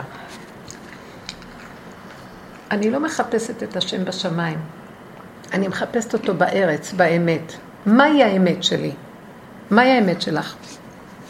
האמת שלי שאני לא יודעת כלום. יפה. זה האמת שאני לא יודעת כלום. עכשיו רגע, לפני שאת לא יודעת כלום, מה הרגיז אותך אצל הילד? מה הרגיז אותך אצל הרבה? קרה לך משהו לפני שאת הגעת... שהרבה אין לו כוח, אין לו עצבים, אין לו... זאת אומרת, הוא לא מבין שיש ילדים כאלה וילדים כאלה. הוא לא מבין. וזהו זה. את מבינה? כל פעם שאני אומרת, כמו שאמרת, הוא הרבי, הוא צדיק, אמרת, מה איתי? תמיד תחזרו, כי הערב... אבל הוא איש חינוך ואני לא. את הולכת בהצטדקות. אני מחפשת אמת. הוא מראה שמראה לי מה אני, ואני דנה אותו וכועסת עליו. אין לו אמת, אין לו, לא יודע. כמו שאני אמרתי על מערכת החינוך. Okay. מסתכלת וחוזרת על עצמי ואומרת, לי, אני כן יודעת מה אני צריכה לא. לעשות. אני, מה עוד אמרת עליו? אני לא יודעת מה, היה עוד איזה משהו שאמר. כל מה שאת באה ופוגמת בו, כל הפוסל במומו פוסל. תסתכלי על המום שלך. אם אני רוצה לגלות את השם שנמצא בארץ, וזה אנחנו לא רגילים, בגלות אין לנו את, את המושג הזה, הוא בשמיים אצלנו, כל, יש לנו מונחים, יש לנו הבנות, השגות, הכל. אין לנו אמת, השכינה נמצאת באדמה. אז היא לא יכולה להתגלות עד שאני לא נוגעת בפגם שלי ומודה, מודה ועוזב ירוחם. מה את נוגעת בנקודות שלך? תנצלי את מה שהוא מראה לך. מה הוא מראה לך? מראה לך את ה... המראה של עצמי. תסכול. כן. חוסר אונים. הוא לא יודע מה לעשות, גם אני לא יודעת מה לעשות. אז אין לי עליו כלום. השם שלח אותו להראות לי את מציאותי. ברור. כי דרך הפגם שלי אני יכולה להרים שכינה שנמצאת מאחורה באדמה. זה בכלל לא המושגים של הטבע של, של עץ הדת הצדיק. שיש לי ידיעה מה צריך לעשות, ואז אני לוקחת את ההשגה הזאת, ואז אני עובדת על עצמי, ואני עובדת על המידות שלי, אין כאן בכלל המקום הזה. האמת היא משהו אחר לגמרי, האמת היא, היא שלילתי. אין לי אמת, הלא אין אמת שהקדוש ברוך הוא רצה לברוא, אז המדרש אומר, כולם קטרגו שאין בו אמת. אז עכשיו אני צריך להודות שאין לי אמת. הדבר הכי ג... פשוט שיתגלה עכשיו הבורא עולם, זה להודות שאין לי אמת. באיזה מקום? במקום שקשור לך, כי יש המון מדרגות לאמת. Okay. אוקיי. עכשיו אני רואה שאני בדיוק כמוהו, אין לי, אני מתוסכלת. מה אני רואה? לא בא לי עכשיו שהוא יהיה בבית, בא לי למסעדה. את צריכה להגיד אני, את האמת, אני רוצה בעצם להתפנק, אני אקח אותו כבדרך אוקיי. אגב, מה חשבת? נכון. שאני אשב איתו בבית ואני אהיה מותשת ממנו? זאת אמת מדהימה, ואז תגידי לי בעולם, אז מה, כל יום מסעדות? אני לא אכפת לי, אבל באיזשהו מקום, ריבונו שלמה, אתה שולח את הדבר הזה לעורר אותי לראות את עצמי, אז תגידי לו, כן, אני כזאת, אני גם כן לא רוצה, למה שהילד לא יפרוק עול, ואני גם רוצה לשבת במסעדות, והילד לא רוצה לשבת בבית ספר, זה אותו דבר, אז למה שאני אכעס על הילד? מכאן את מתחילה לראות. אני גם מבינה את הרבה, כי הרבה בא ברצינות ללמד, טיפש, ילך גם הוא למסעדה, בכלל הכל יחד. פתאום היינו רואים, מסתכלים. עכשיו הייתי אומרת לה, הייתי מביאה את זה להשם ואומרת לו, ריבונו שלום, מספיק כבר עם ה... עם ה אה, תוגה הזאת. עם התוגה והרצינות והכדרות שיש בעולם. הכל כל כך פשוט, היינו צריכים בעצם להישאר בחיידר, אבל כאילו אנחנו במסעדה, ואני הייתי צריכה להיות זה, אבל כאילו הכל... לקחנו את הכל ברצינות, אנחנו כל כך אחראים, אנחנו כל כך, יש לנו מוח נורא גדול, והוא אומר לנו ככה, והוא זורק על ההוא, כי ההוא לא ככה, וכל אחד רוצה להראות לעצמו שהוא יותר מהשני. נמאס לי מהכל, אני רוצה, אני ילדה קטנה שלך בעולם, הלבשת עליי את הילדים האלה, גם אני ילדה קטנה. אם האדם היה בא, מדבר על השם באמת, מהאמת, השם מחכה, הוא כבר עשינו אותו זקן ממורמר, אתם מבינים? והוא רוצה ליהנות מעולמו שהוא ברא, ואנחנו לא מצליחים להביא אותו למקום הזה, כי אנחנו קודרים, רציניים. האמת נהדרת, וזו דרך שהיא חדשה בעולם, שהיא ישנה. זו הדרך של דוד המלך. דוד המלך אמר להשם, בחנני ונעשני, הוא היה מאוד רציני ועובד השם מאוד גדול, ליבי חלל בקרבי, בחנני ונעשני, אומר לו, באמת? הביא לו את העניין של חטא עד בת שבע, וכמו חטא עץ הדת מחדש, אבל עטוף באיזה סיפור, שהוא בכלל לא זיהה שהוא מהאינטרס שלו, הוא בצדקות מאוד גבוהה. אני עובד השם גדול, באמת היה עובד השם גדול, אבל הוא היה עוד גנוב על הצדקות ועל הגברות, של הטבע הטבעי של צדקות וגברות. והשם מביא לו ניסיון, שהוא בכלל לא קלט שהוא ניסיון, הוא נופל בניסיון הזה, ואיפה הוא, ואיפה לי בכלל בקרבי בעצם. זה נגיעה מאוד דקה, שלמדרגתו היא נגיעה דקה, אבל היא נגיעה. בכל אופן עשה דבר שאם אומרים שהוא חטא על פי דין, הוא לא חטא, אבל על פי עבודה דקה שלו בינו לבין בוראו, השם יודע על הלבב. והוא ראה שעושה כאן איזה דבר של תחמון, עם בת שבע, עם אוריה, אם אתם מכירים את הסיפור. אז שהוא בא ואומר לו, אבל זה אתה, הוא אומר לו, נתן הנביא אומר לו את החטא בת שבע, וזה, אז הוא אומר לו, אבל זה אתה איש, הוא עטף את זה בסיפור מליצי, כי הוא מלך. דוד המלך תופס את הראש שלו ואומר, וואו, ואני חשבתי שאני, אז הוא התחיל להגיד, במקום שביתי השם נגדי תמיד, חטאתי נגדי תמיד. הוא התחיל להגיד, אני באמת מציאות של דמיון, מהלך. אני לא יכול להשיג את השם, כי השם צחק עליי, רציתי להיות בגובה, ואני והוא, אנחנו במדרגות, הוא הוריד אותי, ועכשיו מעתה ואילך כל דבר הוא רק הודה באמת. דוד, דוד הודה, יהודה הודה, זה בא מהנקודה הזאת. הודיה, הודעה באמת, לא להתפלסף, לא להתעלות למעלה, לא לחפש מושגים גבוהים, פשטות של אמת פשוטה, ולהגיד אותה, להתוודות אותה ביני לביני.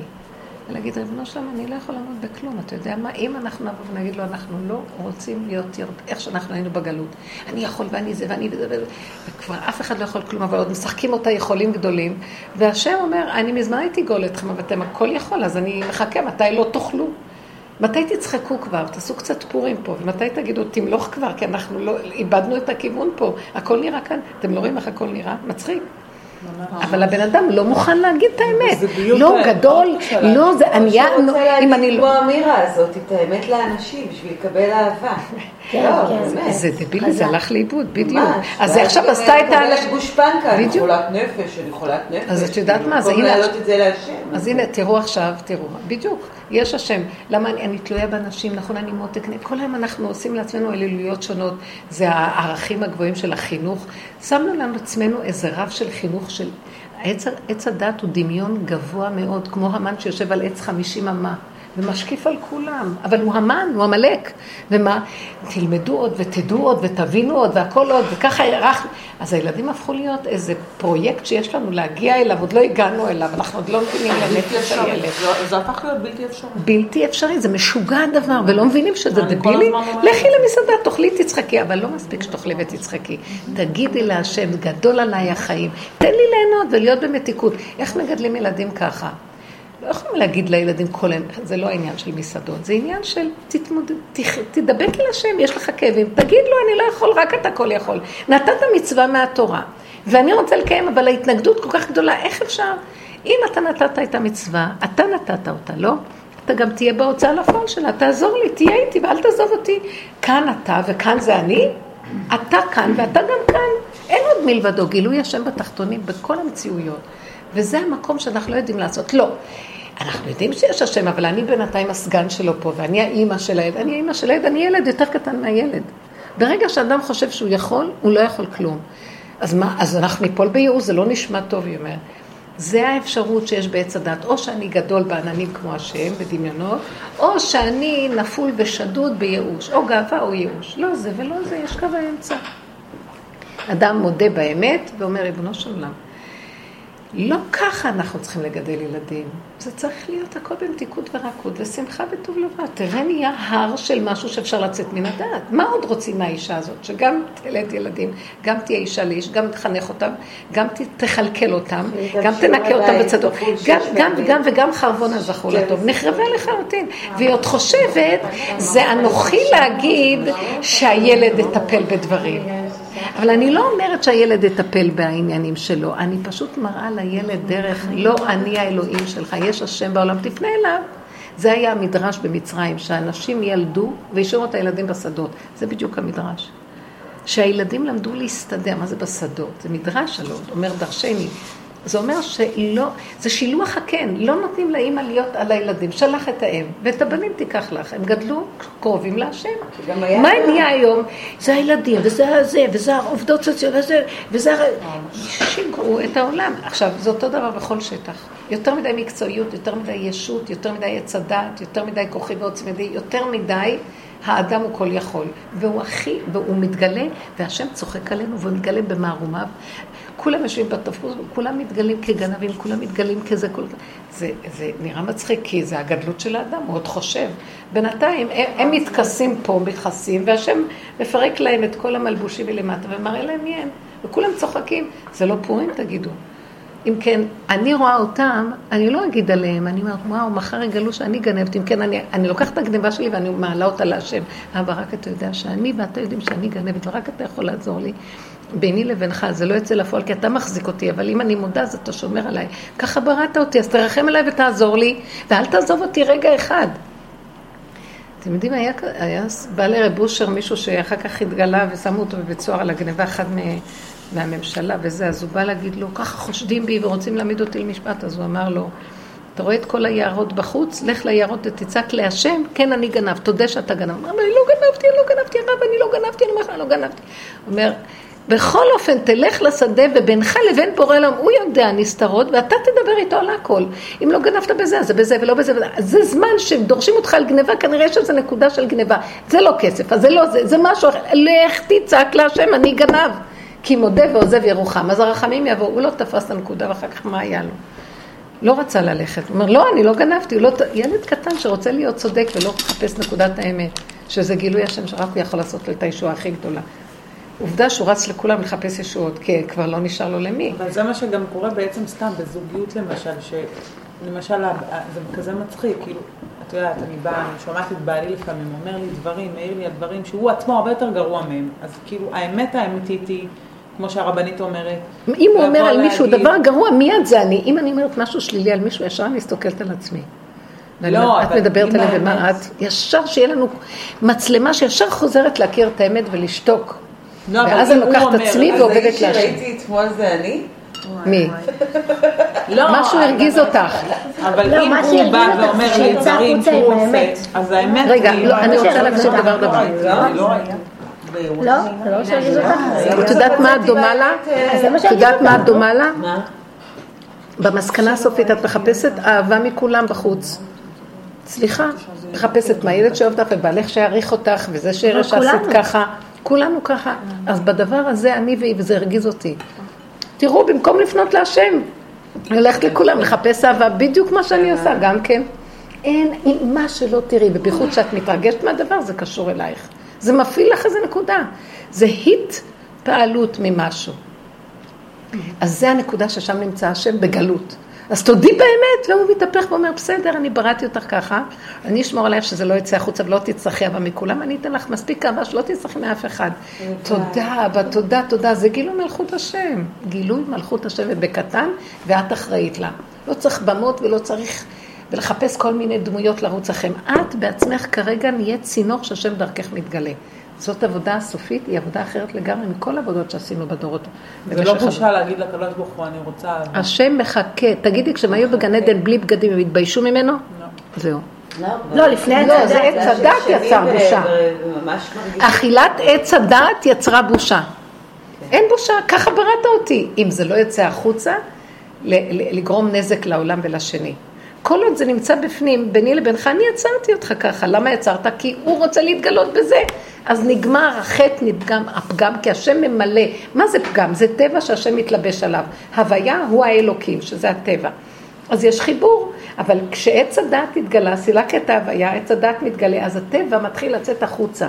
הוא מתגדל, הוא מחפש אהבה של הבריאות, הוא נהיה טבע, טבע בלי הוויה. זה מסוכן, שמה באה התורה וגודרת, אבל התורה באמת של משה היא עוד בגלות. אנחנו לא רוצים שהתורה תגדור אותנו כל היום. עוד לא עשינו ככה בא ככה, עוד לא עשינו ככה בא ככה, אנחנו רוצים את השם. רצוננו לראות את מרכנו. מה? גם הגדרים בטבע קשים לנו.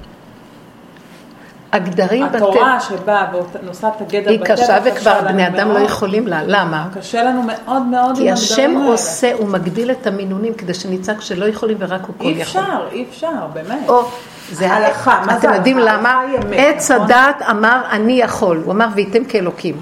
זה, עץ הדעת זה הפסיכולוגיה של אני יכול. אני יכול לטפל בילד, אני יכול, מה קורה לו, אני יכול זה, אני יכול, אני, אני, אני, אני, אני, השם זז. ונכנס אני. עכשיו הוא אומר לנו, אתם יכולים? בבקשה, קחו. אתם רואים את, הגנ... את, ה... את העני הזה, לך תרוץ, תטפל בו. אתם רואים את החולה הזה? עכשיו הוא היה צריך לסדר עניים כדי שאפשר היה יכול הזה, יכול לסדר את העני, והחולה הזה שהלכו לבקר אותו. נהיה מצבים שאם היה השם גלוי לא היה לא חולי ולא עוני ולא כלום. אז עכשיו אנחנו כל יכול, נכון? איך נעשה תשובה? נגיד, וואי, איך אני חשבתי שאני יכול? למה שאני פתאום אקום ו- ואגיד שאני לא יכול? כל הדורות מחנכים אותי שאני יכול, שאני לא אחיה בהפקרות. השם יגדל את המינונים של הלחץ, כל דבר שתרצי לעשות זה כאילו את עושה, הכל הולך קשה. מה שאת לא עושה, עוצרים אותך, מה שאת לא עושה, נחרב לך. ואת אומרת, ככה אי אפשר לקיים, אי אפשר, אפשר לעשות. הזוגיות קשה, ילדים קשים, הכל קשה. אז את פתאום, את צועקת, אני לא יכולה, אז השם אומר, זה מה שרציתי לשמוע מזמן. כי אם אתה עוד יכול, תרוץ, ואם לא, אז אני גם. אז לא, אני בייאוש, למה אני לא יכול. אני כן יכולה, אני לא יכול. השם אומר, לא את יכולה כי זה מפריע לי להתגלות, וגם לא את לא יכולה כי זה גם כן גאווה, מצד השני שלה זה ייאוש. תגידו לא יכולים במתיקות, ותגידו זה גדול עלינו, נגמר חטא הדת. עכשיו מתגלה שגם תורת משה אי אפשר לקיים אותה, למה? כי זה גדלות. מי יכול לקיים את כל זה? ההלכה זה נורא לקיים היום. אז זה אני אגיד לך למה, זה כי זה לא ש... אני אגיד לכם, את התורה אפשר לקיים. המוח של עץ הדת הגדיל אותה בצורה שאי אפשר, זה, הסתכלו על ההלכה, הסתכלו על התורה, ועשו ממנה הסתעפות של הסתעפות של הסתעפות, שאדם מסתכל ואומר, זה משו... אני מסתכלת על הלשם, אני אגיד לכם את האמת. על מה? יש לי ספרים שאני עוד קוראת אותם, אני פעם הייתי ממש ספרייה מהלכת. הוא סגר, סגר, סגר, אבל נשארו לי כמה ספרים שאני... אחד מהם זה הלשם שבו והחלמה, שזה הסבא של הרב אלישיב. אני מסתכלת, בהתחלה הייתי קוראת אותו, ולאט לאט שהכל נופל לי, הכל נהיה קטן, זה מבעית.